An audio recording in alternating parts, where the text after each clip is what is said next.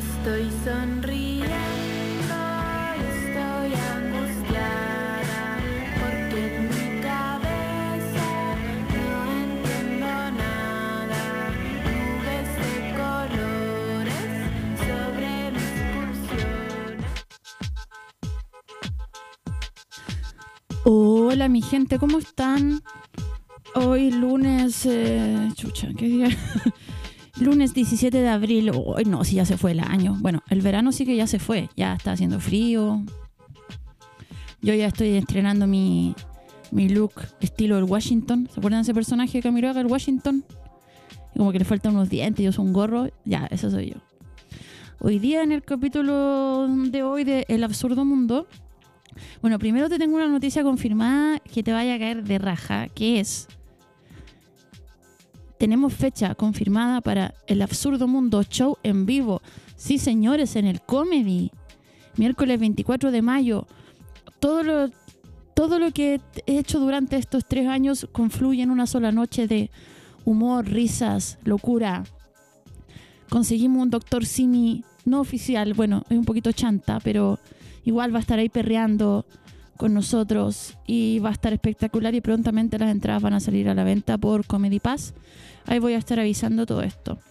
Hoy día vamos a hablar de hartas cosas, voy a dar mis típicos consejos malos, voy a responder vuestras inquietudes, vamos a hablar un poco de teorías conspiranoicas que me encantan eh, y, un montón de cosas más, que sorpresas que, la vida no- nos depara. Bueno, si estás escuchando esto en vivo, puedes mandar tu audio al más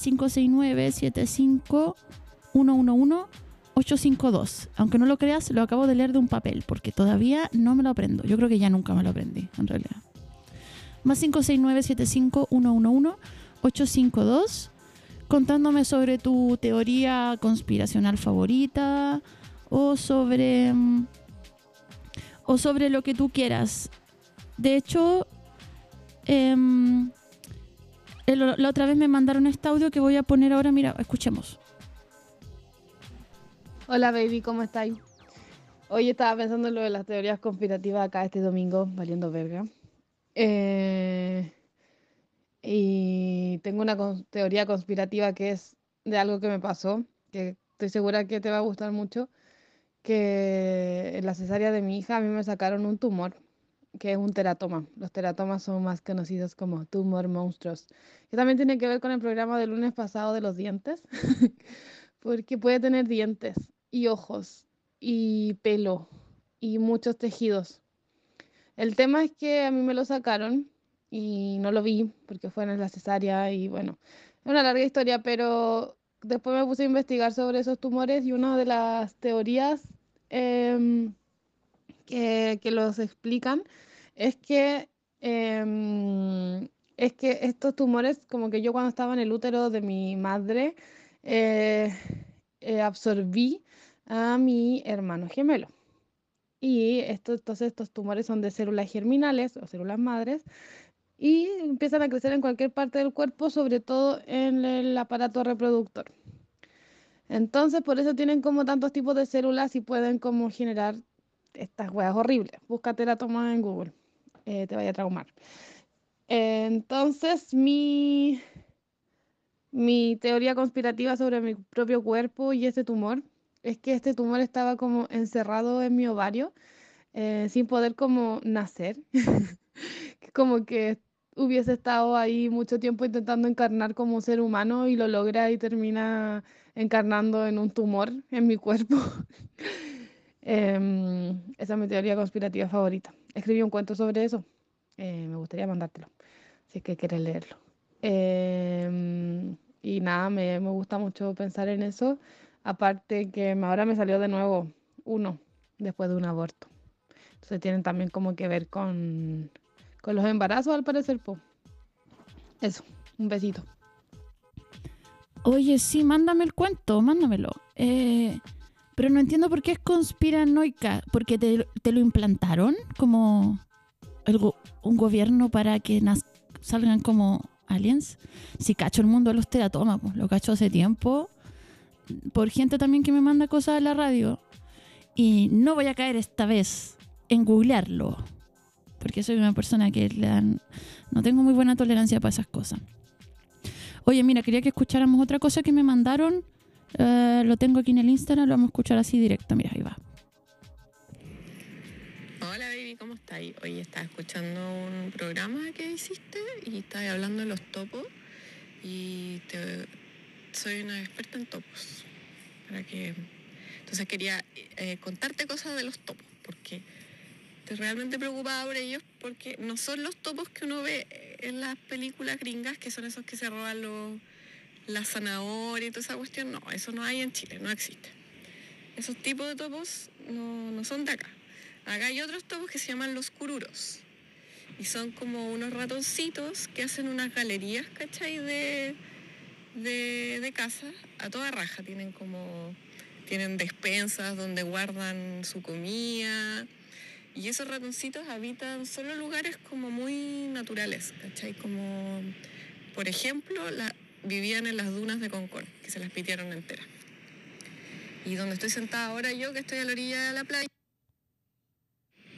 Bueno, y estos bichitos viven en estos hoyitos y en verdad forman unas comunidades gigantes de ratones, po. Pero viven en estos lugares así, no tienen nada que ver con la agricultura que nosotros tenemos, ni se meten en a los jardines. Bueno, si uno colinda mucho con estos lugares tan prístinos, sí. Y bueno, es muy triste porque los hacen mierda, ¿cachai? Se meten con la retroexcavadora, por ejemplo, cuando quieren hacer algo, quieren hacer una casa en una duna, y los revientan nomás, pues le pasan la retroexcavadora y salen volando todos los, los topitos y les rompen sus casas, ¿cachai? Y, dejan la. Y Son súper importantes para el ecosistema porque ellos hacen todo un proceso de como picar la tierra por abajo y esparcir semillas porque comen comen bulbos de flores, entonces como que dejan la tierra muy rica para que después crezcan las plantas, ¿cachai? Entonces son un bichito muy importante en Chile, a nadie le importan los cururos y les, y les recomiendo a todos, si alguna vez los ven, se sientan un rato, se fuman un caño y los observan porque son súper entretenidos, aparecen por los hoyitos, miran para afuera, tienen como orejita de persona y los dientes grandes blancos por fuera y son negritos. Por eso en el norte les dicen chululos en vez de cururos. Y eso, son una preciosura. Y espero que todo el mundo sepa de ellos y los cuide, no les pase la retro, no quiera poner la casa justo donde viven ellos. Eso. Aguante cururos. Besitos. Ya, no me acuerdo por apito de qué eh, los topos, pero bueno, eh, manda tu audio en vivo sobre topos o conspiraciones de topos. Si crees que los topos no existen y son un invento para eh, dominar a las, a las clases obreras, eh, el más 569-75-111-852. Y, terrible porque no me podía concentrar en el, en, los topos porque no veis que la Gaya, no es que fue esa polémica hace poco de la funa Willy Sembler y la Gaya se autodenomina curura, entonces como que ahora solo me imaginaba como unos topos fun- funones, no sé, fue un poco perturbador. Oye, y a propósito también del programa pasado, el otro día, el viernes fue a la tocata, una tocata que hice eh, la dentista que mandó los audios. Y me contó lo que yo más quería saber. ¿De qué hablan los dentistas cuando se juntan y carretean? Adivina de qué hablan. De dientes. La buena me dijo, cuando carreteamos entre dentistas hablamos de puros dientes. Amalgama no sé cuánto. Oh, lo encontré heavy. Y después em, hab- habló con mucho em- énfasis sobre cosas de dientes. Yo no sabía muy bien qué decir porque no sé cuál es la pieza. Sé, sé que tengo dientes, ¿cachai? Pero no... Bueno, en fin. M- Me causó mucha gracia y me imagino que toda la gente que tiene como colegas de web especializadas cuando se juntan, ya por ejemplo, la gente que trabaja, los que manejan el metro, deben hablar de manejar el metro, ¿no? Bueno, en fin. Voy a ahora leer algunos de los consejos, o sea, peticiones de consejos que llegaron de ustedes. Dice, sección consejos verga, viene ahora. Eh, dice, si me cae mal la familia de mi pareja, ¿soy mala persona? No. Voy a ser súper tajante en esta respuesta y no, porque uno no elige quién te cae bien o mal, y quizás por qué te caen mal, tal vez también son unos idiotas, unos imbéciles, y no te pueden caer bien. Ahora, eso no implica que tú vayas a hacer sentir mal a tu pareja porque su familia es una basura, ¿cachai? Tú perfectamente te puedes decidir, mira, la familia de mi pareja me cae mal, pero yo me voy a quedar callado que el loro y voy a actuar como una persona civilizada que decide esconder sus sentimientos. Y tú te caes piola y eres amable, ¿cachai? Pero no eres mala persona. O sea, además de estar cargando con el peso de que te caigan mal, vas a tratarte encima peor. No. Dice acá. eh, ¿Cómo se solucionan los problemas de confianza y comunicación en una relación? Ya. Los problemas de confianza son bastante difíciles, creo, encuentro yo, de solucionar, pero con voluntad todo se puede. Tiene que haber voluntad de comunicación. Y eso sí que es difícil de cambiar. Tú no puedes obligar a alguien que em, se enfrenta a las cosas, a los conflictos, evitándolos, no lo puedes obligar a que se comunique contigo. Muchas veces esto es como causal de, de que una pareja se termina y tú tienes que buscar a alguien que esté más en un nivel de solución de conflictos parecido al tuyo, que le no le ponga, no, no le sea un problema exponerse y comunicarse. Eh, eso te puedo decir por el momento. No quiero cagarla. Obvio que la voy a cagar. Este es un programa chistoso, no es el de los psicólogos. Pero bueno, los problemas de com- comunicación se, se solucionan comunicándose. Si no hay voluntad de comunicación, tú no puedes obligar a la otra persona. Así que ahí tenéis que evaluar, ¿estoy dispuesta o dispuesto o dispuesta a estar aquí dando el pedazo de caldo mientras esta persona solo evita, evita y evita? Mm, ahí tienes tú que evaluar. Ya, dice acá. ¿Cómo salir de la cama cuando la pena inmoviliza? Ya. Eh, pri- primera pregunta. ¿Por qué hay que salir de la cama? ¿Llevas mucho tiempo en la cama? Porque a veces la pena que inmoviliza... La pena tiene... Bueno, las emociones cumplen ciertas funciones. No me quiero poner seria porque qué chanta, qué chanta yo seria, así como dando consejos, no. Pero las emociones tienen funciones y como tú bien sabrás, ah, es que conozco a esta persona. La pena eh, tiene la función de eh, proponerle al cuerpo o, de pedir el repliegue. Y a veces la pena que inmoviliza requiere que no salgas de la cama. Ahora, si ya no hay nada que hacer porque hay que trabajar, si no vas a morir de hambre y, y, de- va, va a perder la, casa porque no puedes pagar el arriendo, chuta, ahí hay que eh, tomar medidas un poco drásticas eh, como la cocaína, no, mentira, como, no sé, conseguir licencia médica para de repente salir de la cama, pero salir de la cama al living nomás y tratar de trabajar online. Pero eso, más que la pregunta cómo salir de la cama es cuándo salir de la cama, yo creo que a veces cuando la pena inmoviliza hay que estar un poco en la cama valiendo vergas.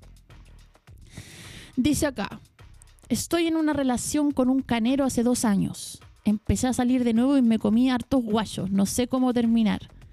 Ya, necesito más información. No sabes cómo terminar porque te van a pegar una puñalada si termináis.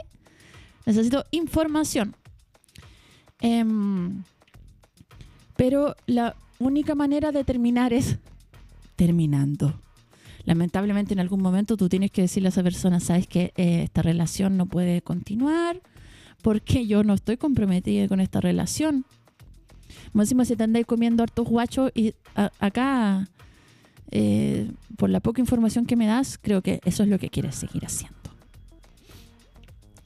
Dice acá, quiero revanchear a mi gosteador. ¿Pierdo el tiempo? Mejor no. Mira, según yo, mejor no. Porque ¿para qué? Además, ¿qué te hace pensar? ¿Cómo vas a revanchear? Eh, ¿Vas a gostear a alguien que te gosteó? No puedes porque te gosteó, no está ahí, ¿cachai? Eh, yo encuentro que en general este tipo de mini venganzas lo que hacen es alimentar el ego de una manera no sana.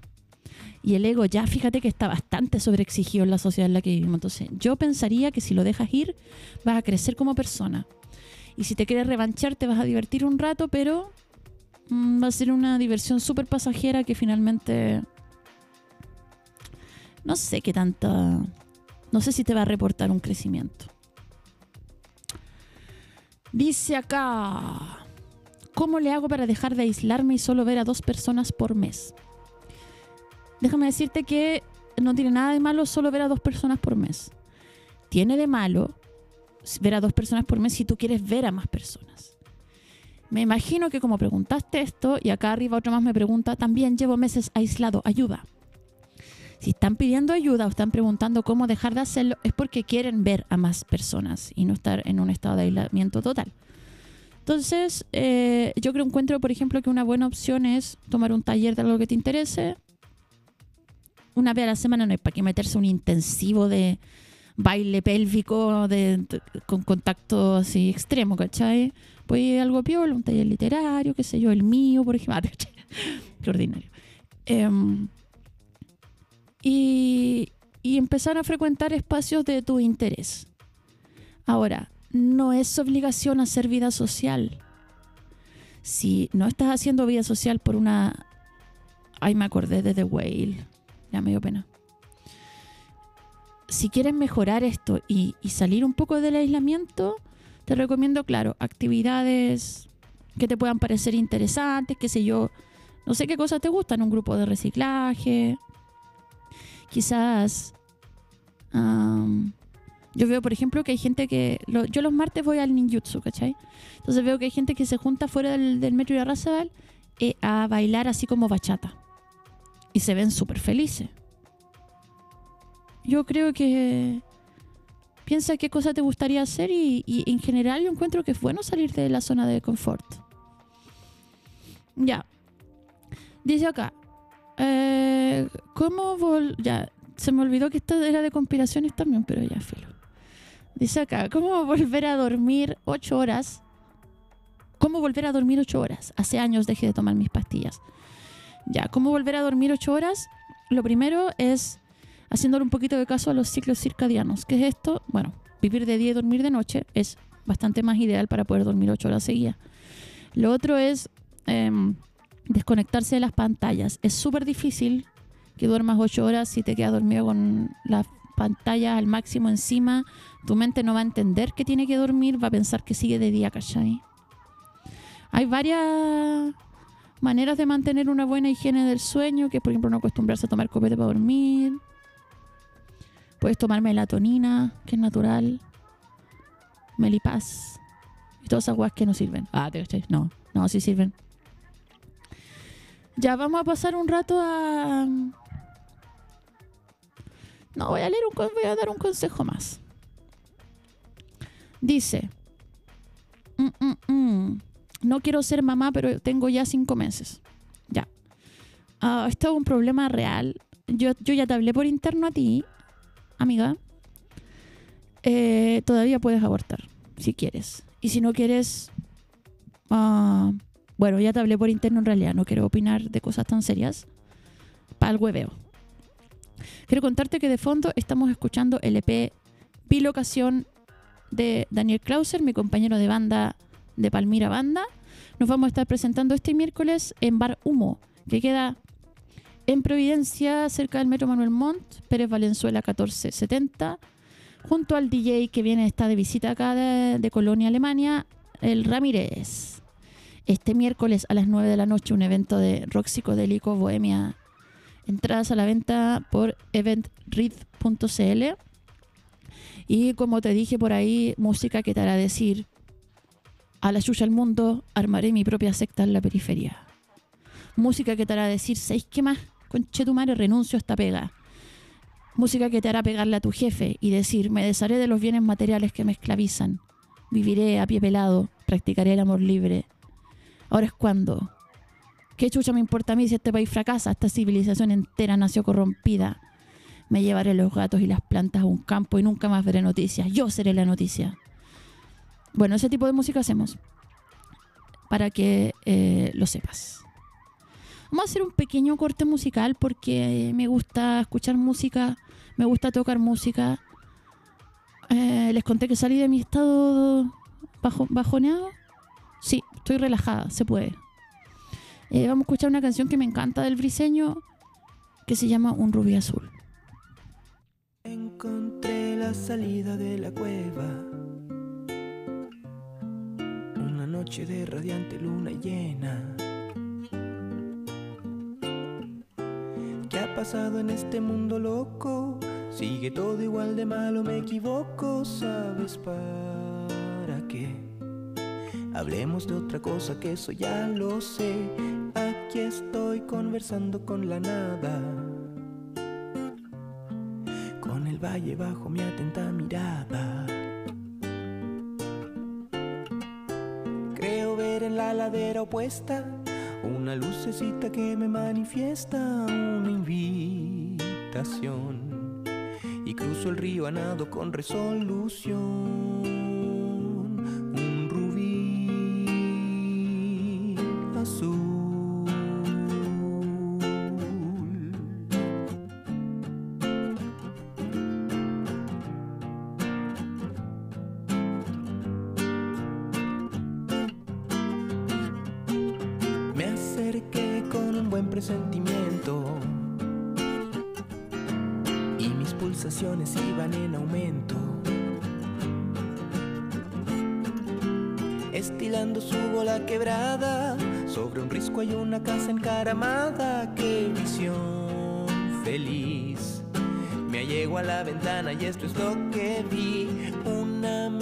Servida de delicias.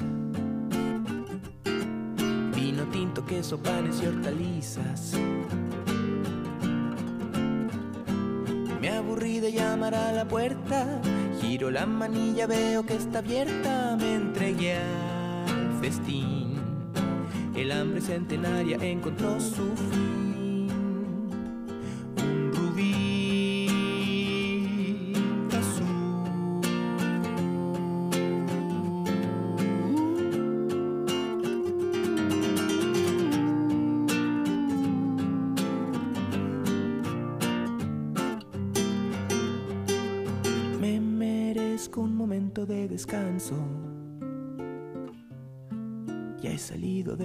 vísceras del ganso. Inspecciono la pieza contigua. Alguien duerme en una cama muy antigua. Un frío calor.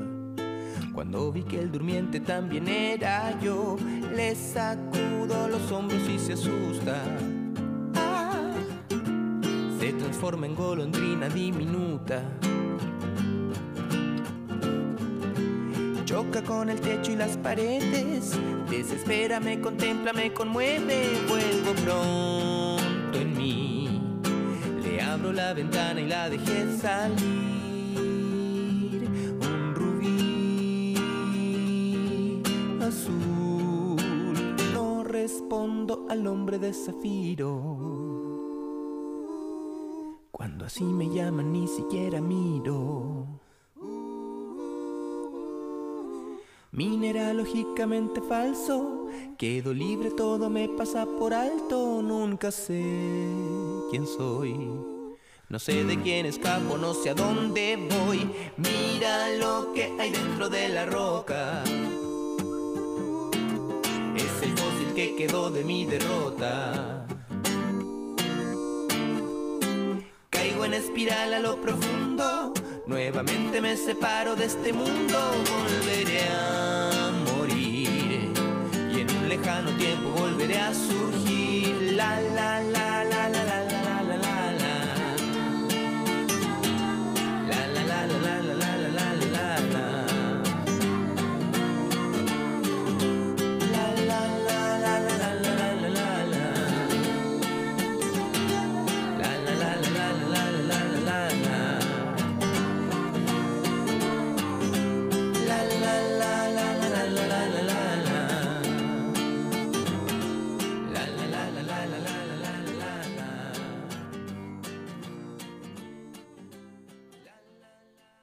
Hola baby, ¿cómo estás? Hoy acabo de encontrar en internet esa weá de teratoma ovárico. L- No lo busquen, por favor, no lo busquen. Oh, estoy psicoseada brígidamente. Baby, yo solo te iba a decir que la conspiración que se me vino al toque a la cabeza es la de los ODS, el nuevo orden mundial, eh, del Objetivo del Desarrollo Sostenible. Pero bueno, después de ver esto, yo no sé qué decir. Hola baby, la verdad quería mandar un audio, pero en verdad no soy tan creyente en algunas cosas de las conspiraciones. Sé que hay algunas que, hacia- ah, que sí han sido real y las más eh, horrendas, como las dictaduras que impulsaron los gringos en Sudamérica en los 70. Y relacionado a eso también eh, me acordé de algo que viví eh, para el estallido social. Cacha que yo soy de Maipú y en ese tiempo como que igual estaba mucho este tema de que los pacos andaban como que los pacos hacían cosas que por las que después culpaban a la gente, pues, ¿cachai?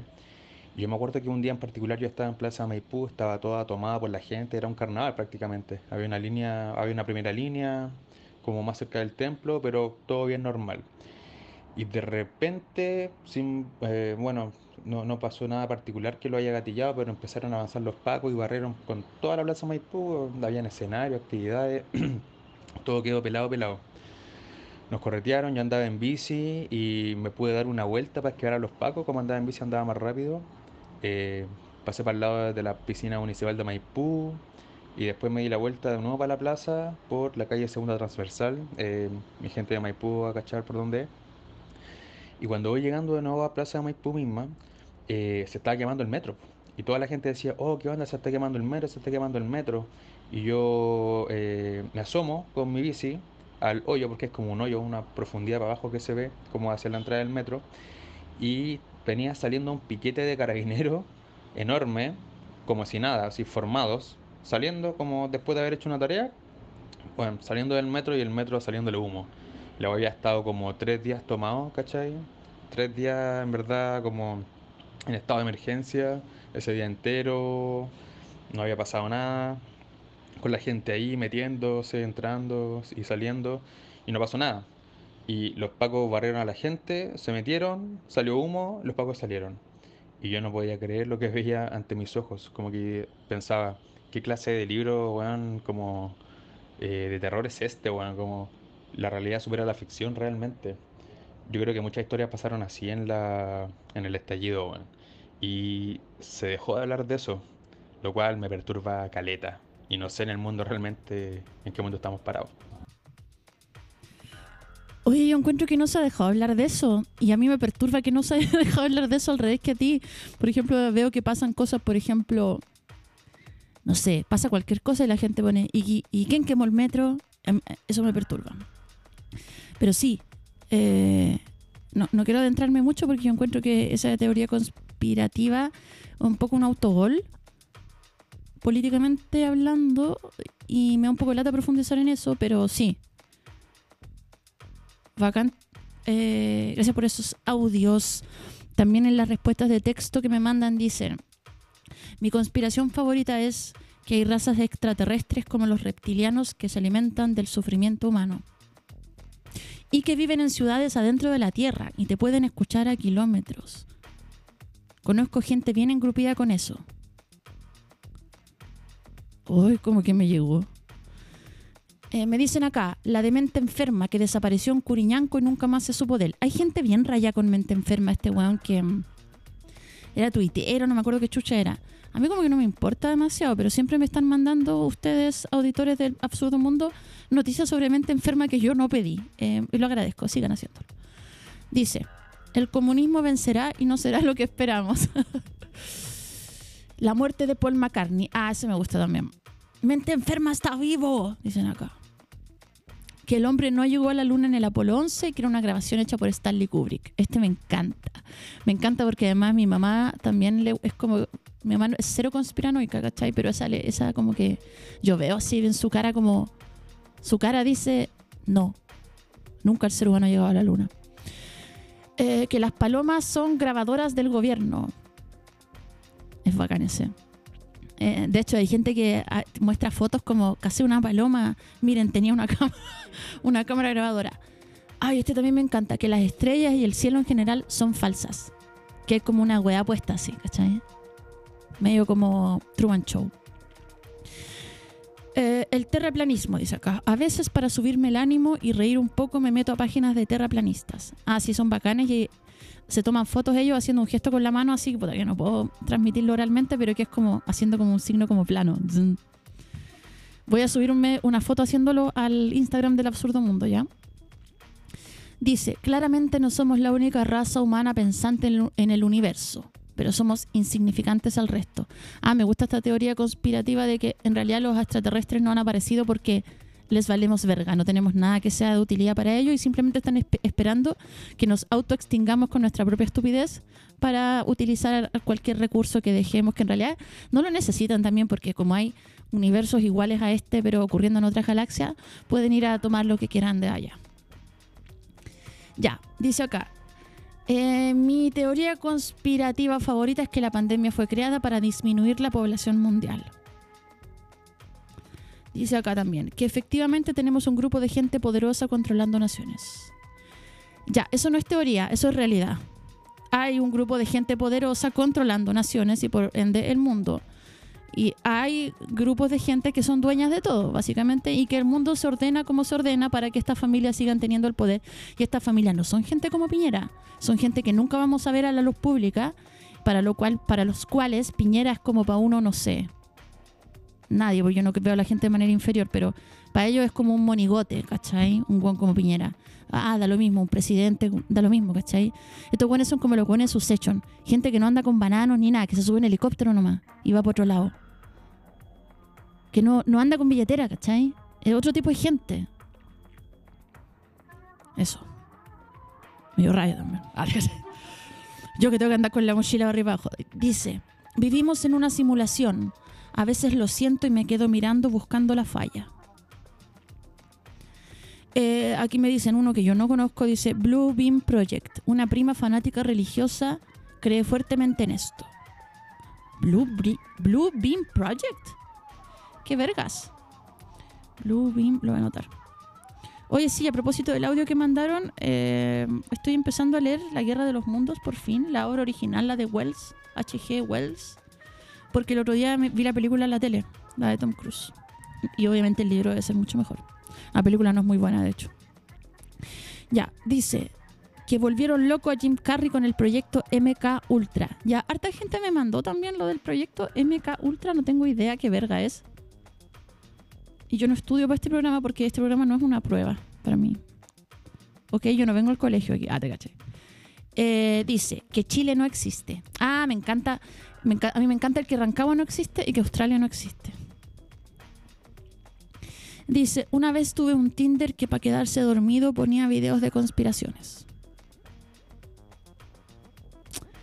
Dice que los insectos son naves y son manejados por seres pequeñitos. Me gustaría conocer a esos seres. ¡Qué lindo! Puede ser que sean naves. ¿Qué sabe uno?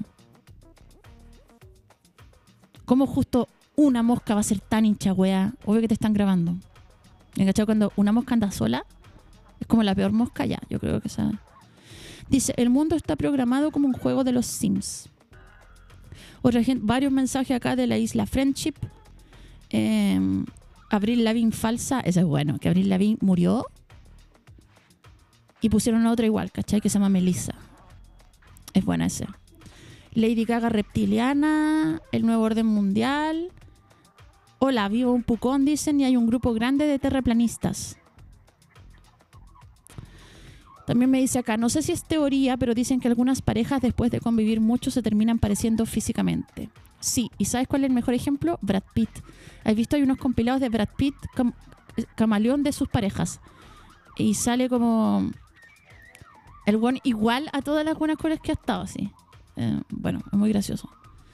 Dice acá, las colas existimos por nivelación natural de la especie para no tener más guaguas. Somos amenaza. ¿Le ponen ustedes? ¿ah? ¿Les gustan las teorías conspirativas? Yo no soy muy de las teorías conspirativas. Eh, me gusta uno de que la Unión Soviética causó Chernobyl a propósito para ocultar el Duga 3, también conocido como pájaro carpintero ruso, que era una, eh, eh, una frecuencia, bueno, básicamente prefirieron intoxicar a todo el mundo a que se escucharan lo que querían mantener oculto. ¿Cuál me, más me gusta? Eh, hay varios que me gustan, pero voy a leer acá un consejo que realmente requiere dedicación. Dice acá, hola baby, No necesito un consejo, sino que muchos. Pasa que mi relación de un par de años está pasando por su crisis más grande, donde una especie de desgaste nos llevó a la situación actual donde ninguno se soporta, chucha. Ya. Dice, nos podemos amar mucho y sentir mucha ternura, pero bastan pequeños gatillantes para que el frío se apodere del momento. En general es ella la dueña de las quejas y soy yo el acusado de poco empático. A ella le, le molestan mis formas de ser y a mí me molestan algunas de ellas también. De repente no es que uno u otro objetivamente las cague, sino que simplemente estamos en posiciones opuestas respecto a cómo afrontar ciertas situaciones. Y ahí empiezan a marchitarse los pétalos. Ella está cansada de sentirse así y entiendo que ante el cansancio uno quiere abandonar, pero siento que hay una falta de autocrítica y gestión emocional en sus posturas, ya que mi impresión es que se me culpa a mí de gatillar las situaciones quitadoras de paz, mientras que yo apunto a su mala capacidad de gestionar el propio... Espérate, no puedo creer que esta persona sea un hombre hetero. Eh, es, es raro. Tienes, tienes harto capacidad de análisis, se nota, porque esto es más un mensaje WhatsApp. Dice, mientras que yo apunto a su mala capacidad de gestionar el propio sentir, apunto al derecho de explotar que ella se da cuando siente que pongo palabras en su boca o que malinterpreto una situación. Creo que ella y yo estamos algo cansados de esto, pero creo que ella se está dando por vencido.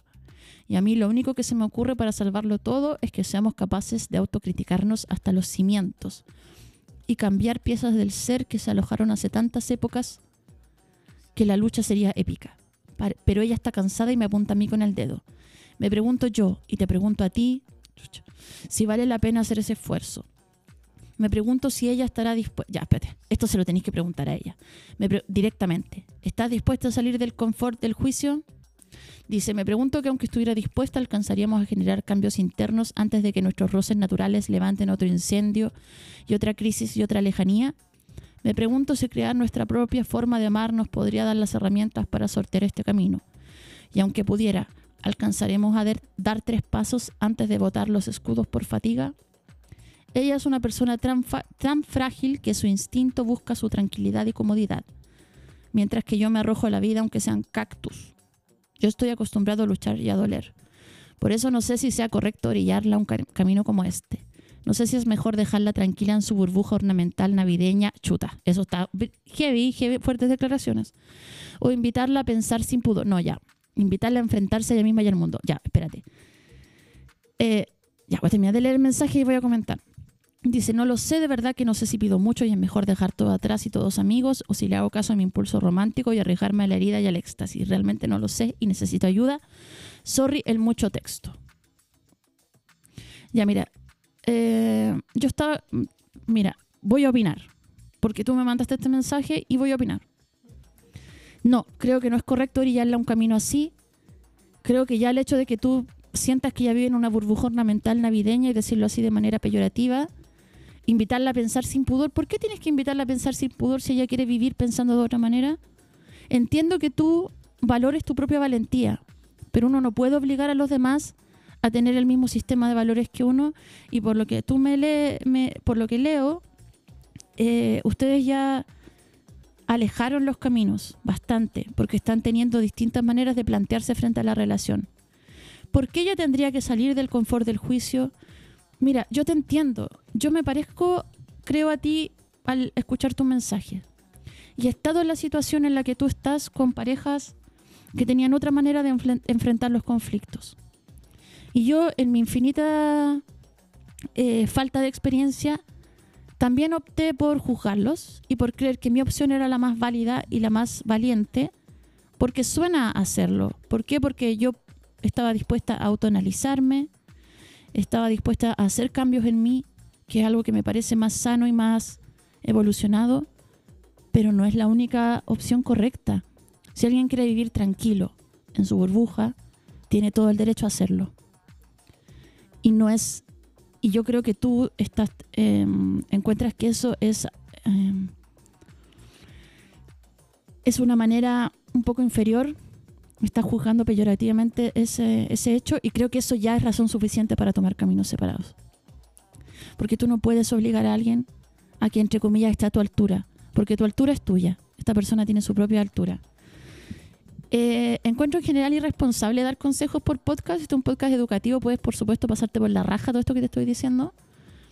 em, amarse mucho y sentir mucha ternura no es suficiente para estar emparejado con alguien. Eh, que hayan pequeños gatillantes que desestabilicen todo es razón suficiente para separarse. Em, si ninguno se soporta, por lo bajo creo yo que un tiempo y una, la- una distancia serían prudentes.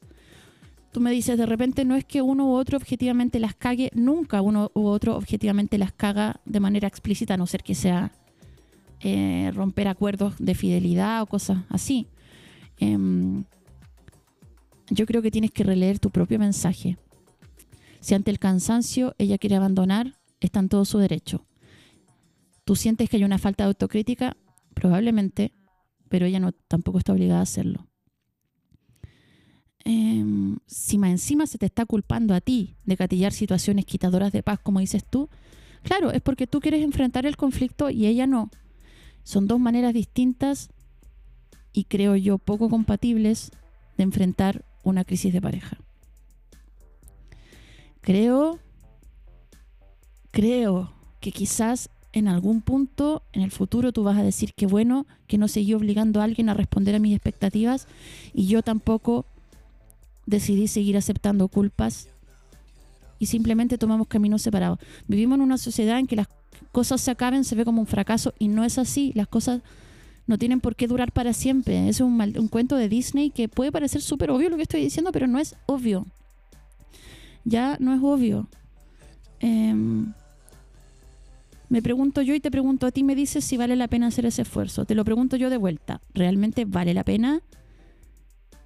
Si cada uno tiene un juicio tan tajante sobre el otro, mm, yo personalmente te diría que no. Em, es algo súper humano buscar predictibilidad y comodidad. Y no todo el mundo está tan preparado para arriesgarse a la herida y el éxtasis. De hecho, son maneras, es una manera bastante polarizada de ver las cosas. Yo lo que creo, y voy a hablar aquí de mi experiencia, ya, ya, ya, ya, ya saben perfectamente de lo que estoy hablando. Yo estuve con una persona muy distinta a mí y yo estuve en tu misma situación. ¿Y sabéis qué? Estoy súper contenta de haberme separado y estar con alguien que tiene la misma visión que yo. Y todavía siento mucho cariño por esa persona y no encuentro que separarnos fue un fracaso. Al contrario, agradezco mucho todo lo que aprendí en esos cuatro años y eh, le deseo lo mejor y todavía mantenemos el contacto. Y, y eso. Las cosas acaban. Oye, tengo hartos avisos que dar, pero vamos a escuchar una cancioncita primero. Si quieres me puedes volver a hablar por interno. En general, no hagan esto ya. Solo lo estoy diciendo a él que lo haga. Y no me manden audios de 15 minutos, porfa. No es de pesar. Un amigo me decía, ay, agradece que te mandan a que alguien te pesca. Yo como, no. Ya vamos a escuchar una canción de Los animales también se suicidan. Que se llama Atormentado. Soy un atormentado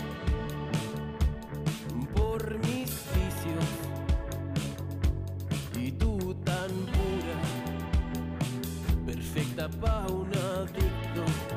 Oh, oh. No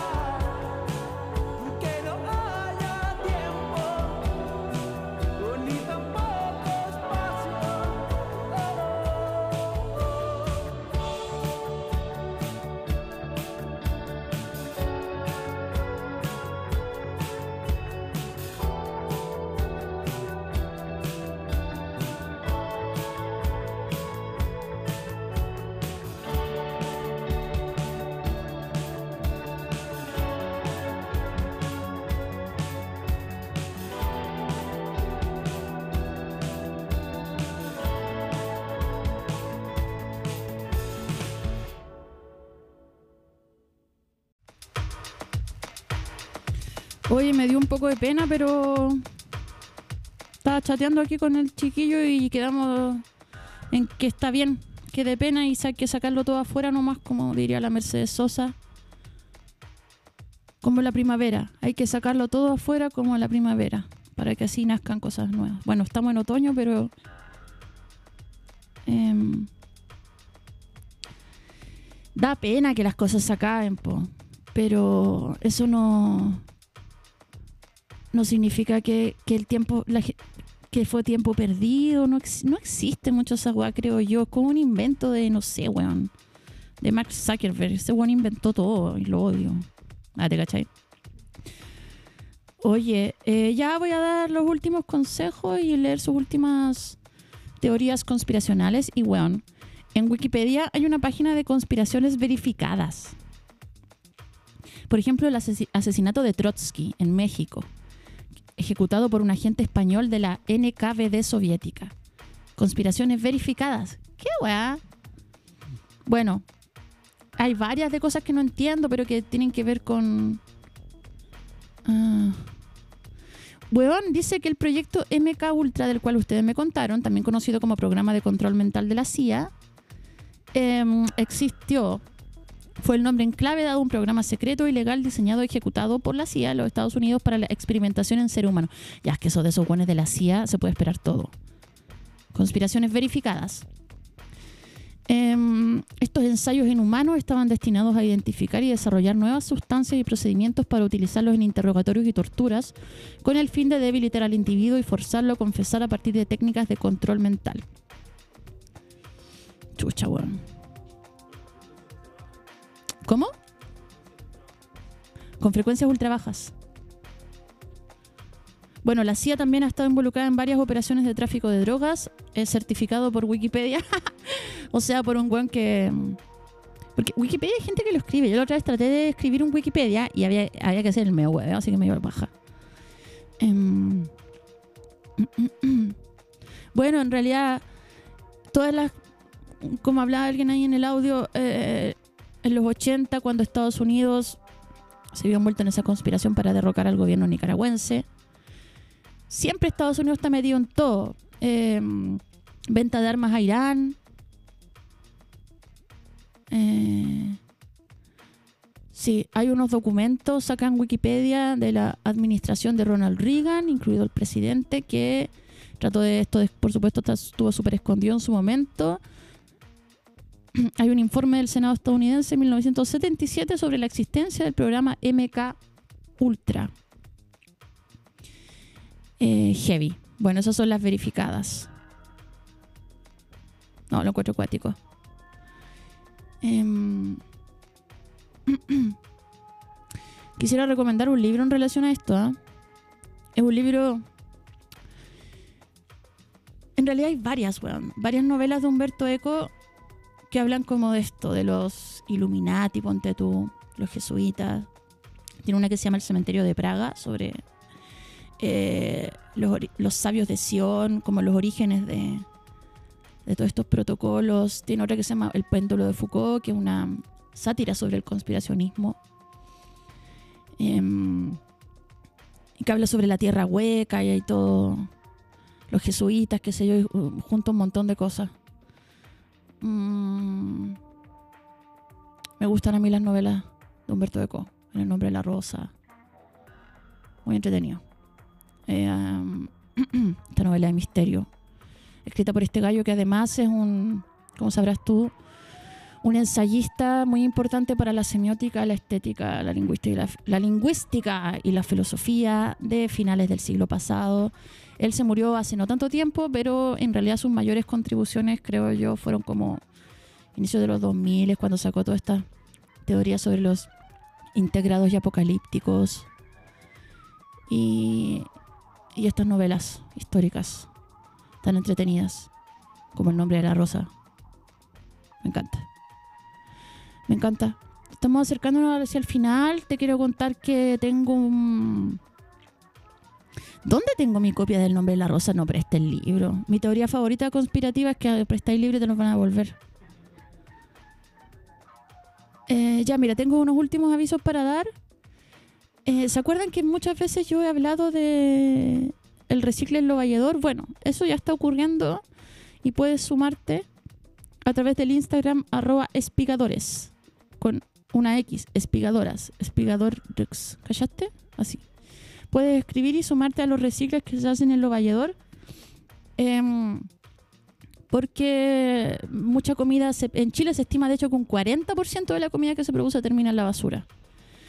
Y yo he ido muchas veces a este recicle y realmente se botan así zapallos enteros y em, un tiempo lo hicimos también para abastecer a ollas comunes, pero también ahora se hace para abastecer a, la- a los vecinos de Barrio Matasur y a tu propia casa y comida. Eso por un lado. Por otro lado, um, tengo este jueves, este viernes y sábado taller en Santiago Centro presencial de poesía con el Juan Carreño. Em, toda la información está en mi Instagram. También puedes enviar un mail a juanconprofierro.gmail.com la próxima semana, que es la semana del libro. El miércoles 26 vamos a estar haciendo la versión online de este taller de 11 a 2 de la tarde. También me puedes preguntar. Y voy a estar yendo a varios colegios también. Ya tengo el martes ocupado. Creo que el viernes también, por si me quieres invitar a tu colegio. Por la semana del libro. Em, eso. Mm, quedé como con pena. Pero bueno, así es la vida. La vida continúa. Algo más tenía que, que avisarte, pero se me olvidó. Ah, te caché. La voy así. La voy poco seria. No. Em, eso, pues que el miércoles hay tocata con mi banda. Eh, el 20 en la Plaza Bogotá va a haber una actividad, van a mostrar una parte de una película de la que actúo. ¿Qué más? No sé, siempre estoy avisando weá, en mi internet. Em, decirte que se hayan dado con bajón, las emociones son pasajeras. Yo creo mucho en la brújula de las emociones, pero también creo que tenemos el espíritu súper eh, interferido. Ya está en mi teoría conspiracional. Tenemos eh, mi teoría conspiracional verificada por mí misma. Tenemos el espíritu súper intervenido por nociones de éxito que no son nuestras, sino que son... eh, se nos están todo el día bombardeando con esta idea de que hay que estar siempre súper feliz y exitoso y no es así. Las emociones negativas son necesarias. Son necesarias. Está bien sentir tristeza de repente y enojo. Lo que hay que aprender no es a que dejen de existir estas emociones, sino a gestionarlas. ¿Ya? Entonces de repente cuestionarse un poco también, chuta, eh, me estoy súper comprando el auto boicot del sistema y en verdad no estoy ni con esto. Voy a cuestionar esta emoción que estoy sintiendo porque no estoy de acuerdo con ella. ¿Me calláis? Este jueves en Arte y Pololeo tenemos La Reina del Drama, para que desde ya, si escuchas este podcast, si quieres también empezar a escuchar el otro, te invito a que partas contándome sobre tus excesos de drama, adicción al conflicto y todas esas cosas que a la gente que nos dedicamos a las artes tanto nos gustan. Voy a estar hablando también de mi nuevo poeta favorito, Robert Creeley, y su biografía, y vamos a estar hablando de, de eso, po. de llorar porque es más entretenido que estar aburrido. Qué horrible, ¿eh? Bueno, nos vamos a despedir con otra canción de Cristóbal Briseño. Esta es del último disco que a mí me costó escucharlo. Y, y después ya como que lo quise. Esto se llama Kadesh. No sé si se pronuncia así. Es rara la palabra. ¿Qué significará? Espérate, deja de googlearlo. Pueden reclamar en el CERNAC si quieren porque hago esto de googlear en vivo. Espérate, Kadesh. Ah, parece que existe. Es medio, bueno, lo que imaginé, algo medio como judío. Ah, asirlo, helenístico, ciudades. La batalla de Kadesh. Wow, mira, tantas cosas que uno no sabe. Hay una ciudad que se llama Kadesh en el sur de la moderna Siria. Mira, qué bacán. Nuestra, nuestra banda Palmira se llama Palmira por, también por Siria.